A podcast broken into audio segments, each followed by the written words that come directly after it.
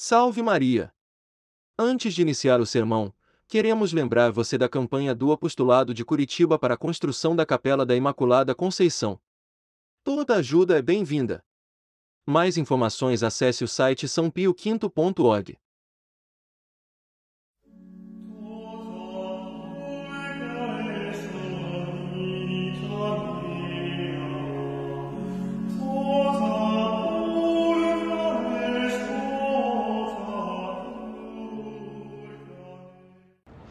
Em nome do Pai, do Filho e do Espírito Santo. Amém. Louvado seja nosso Senhor Jesus Cristo. Queridos amigos, todos nós acompanhamos com muita angústia e apreensão o triste caso do aborto realizado no Brasil nesta última semana. Uma atrocidade gigantesca. Uma criança de sete meses foi assassinada ainda no ventre materno. E nós todos sabemos que não há absolutamente nenhuma desculpa plausível para a prática do aborto. Em nenhum caso a mãe ficará menos traumatizada. O problema não será esquecido e as coisas não voltarão a ser como antes. Neste caso em particular, era perfeitamente possível que a criança nascesse no estado prematuro. Mas o desejo, meus amigos, o desejo era de sangue e não de vidas. O intuito não era salvar a mãe, mas matar o filho. Não houve, para esta criança, o slogan da época da pandemia: Vidas importam, salve vidas. Para os defensores do aborto, Vidas não importam. Importa que se matem os vivos. Importa a morte e não a vida. Sem falar no que girou em torno desta questão. O menino que engravidou a menina tinha 13 anos. Eram namorados e a mãe da menina de 11 anos sabia que eles se frequentavam. Um absurdo como se fosse normal uma criança ou um adolescente namorarem, ou como se fosse normal uma vida sexualmente ativa antes do casamento. Graças a Deus, respiramos com alegria ao ver que no dia do Sagrado Coração de Jesus e também dia do nascimento de São João Batista, santificado ainda no ventre materno, a Suprema Corte dos Estados Unidos proibiu o nefasto direito ao aborto. Isso, esperamos em Deus, trará também consequências para todo mundo, assim como a legalização do aborto trouxe há 50 anos atrás neste mesmo país. Assistimos à rápida e emergente normalização da cultura LGBT. Não sabemos por quanto tempo mais poderemos buscar defender a família, tal e qual Deus instituiu, sem que venhamos a sofrer por isso. Não sabemos quanto tempo mais conseguiremos manter nossas crianças a salvo desta corrupção degenerada. Séries, filmes, músicas, escolas, tudo normaliza a desordem sexual. Os homens, meus amigos, perderam o temor de Deus, pois perderam a fé. Nossa sociedade não respeita mais Deus, pois não tem mais fé nele. Um dia, nosso Senhor Jesus Cristo disse: Quando o filho do homem retornar, encontrará ele fé sobre a terra? Ser contra o aborto e a militância LGBT não é só uma questão de fé, mas quem defende estas coisas vai contra a fé. Se essas coisas existem, é porque os homens não têm mais fé em Deus. E aqui é importante lembrar uma vez mais, caríssimos, o que é a fé. A fé é a adesão da nossa inteligência a uma verdade revelada por Deus. Foi Deus quem instituiu que a relação sexual possui uma ordem e que deve ser ordenada não somente a união entre aqueles que a praticam, mas também que deve ser aberta à procriação. Foi Deus quem instituiu assim. E Deus fundou uma igreja para guardar a integridade desta doutrina. E o problema, o problema é que os homens não acreditam mais em Deus e não acreditam mais na igreja.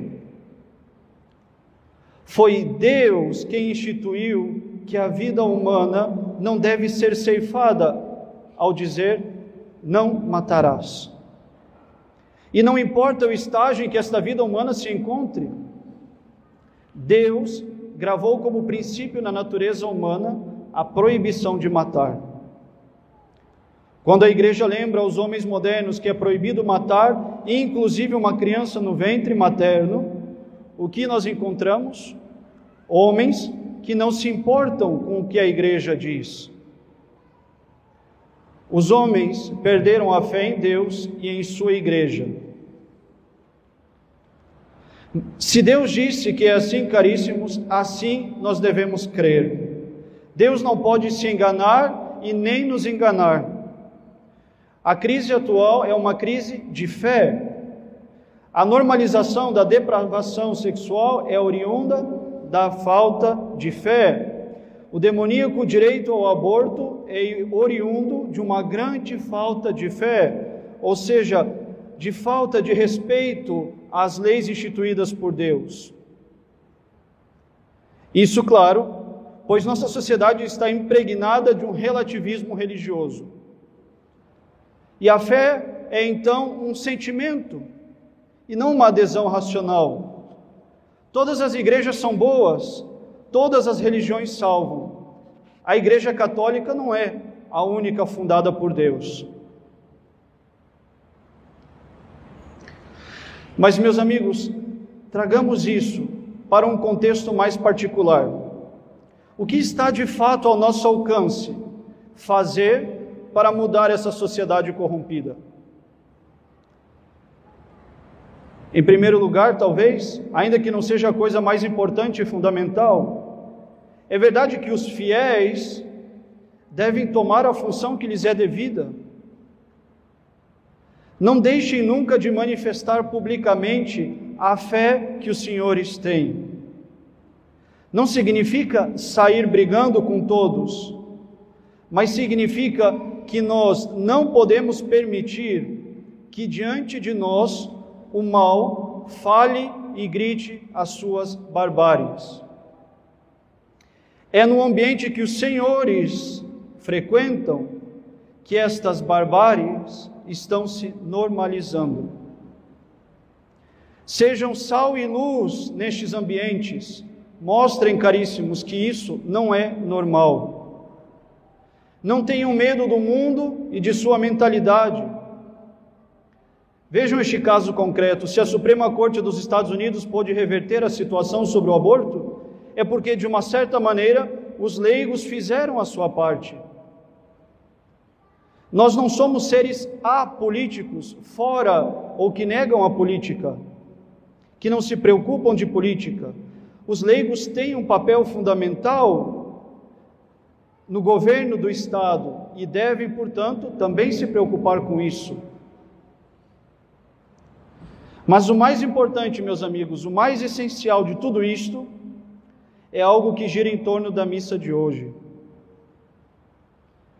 Será que nós acreditamos em Deus de verdade?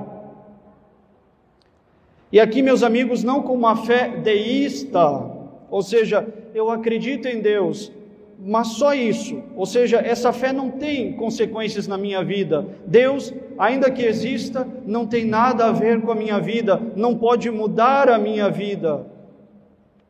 Vejamos, caríssimos, será que nós realmente acreditamos que Deus nos salvou na cruz? que Ele nos redimiu, que no dia do nosso batismo Ele nos fez morrer para este mundo e ressuscitar criaturas novas? Será que nós realmente acreditamos que Ele desceu dos céus por mim e por ti, exatamente como aquele homem que, tendo 99 ovelhas seguras, deixa-as e vai atrás da centésima que se perdeu. Sabem, porque o pecado foi normalizado em nossa sociedade, até tal ponto de vivermos, como dizia o Papa João Paulo II, numa estrutura de pecado, isso se normalizou, porque o pecado se normalizou na nossa vida. Queremos uma sociedade livre da ofensa a Deus, do pecado e dos males que vêm do inferno? Sejamos os primeiros a rejeitar isso nas nossas vidas.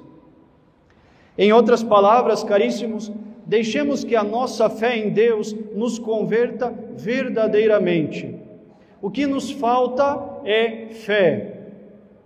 Se acreditássemos, de fato, que podemos viver a vida eterna, já teríamos deixado de lado as coisas deste mundo que nos impedem de viver melhor esta vida eterna já aqui. Já teríamos apagado os aplicativos que nos prendem a séries imorais e sujas. Se realmente tivéssemos fé, ou seja, se aderíssemos de toda a inteligência e vontade ao que Deus nos ensina, já teríamos cortado tal e tal relacionamento, tal e tal ocasião de pecado. Se realmente tivéssemos a fé em Deus, meus queridos, viveríamos não mais como uma ovelha perdida, mas como uma ovelha que foi encontrada pelo bom pastor. E cada um de nós sabe aquele lugar em sua vida que ainda não foi aberto para Deus, pois o que nos falta é fé. Deus veio ao nosso encontro, a nós, caríssimos, que estávamos perdidos. Agora é preciso viver de tal maneira que nesta vida, como diz a coleta da missa de hoje, que nesta vida não venhamos a perder a vida eterna. Isso só a fé pode nos dar. Quer saber o quanto de fé verdadeira você tem em Deus? Examine as suas ações e veja o quanto elas estão em acordo com a lei e a doutrina que ele nos deu e ensinou. Queremos ver a nossa sociedade mudar? Não esqueçamos de trabalhar pela nossa santificação.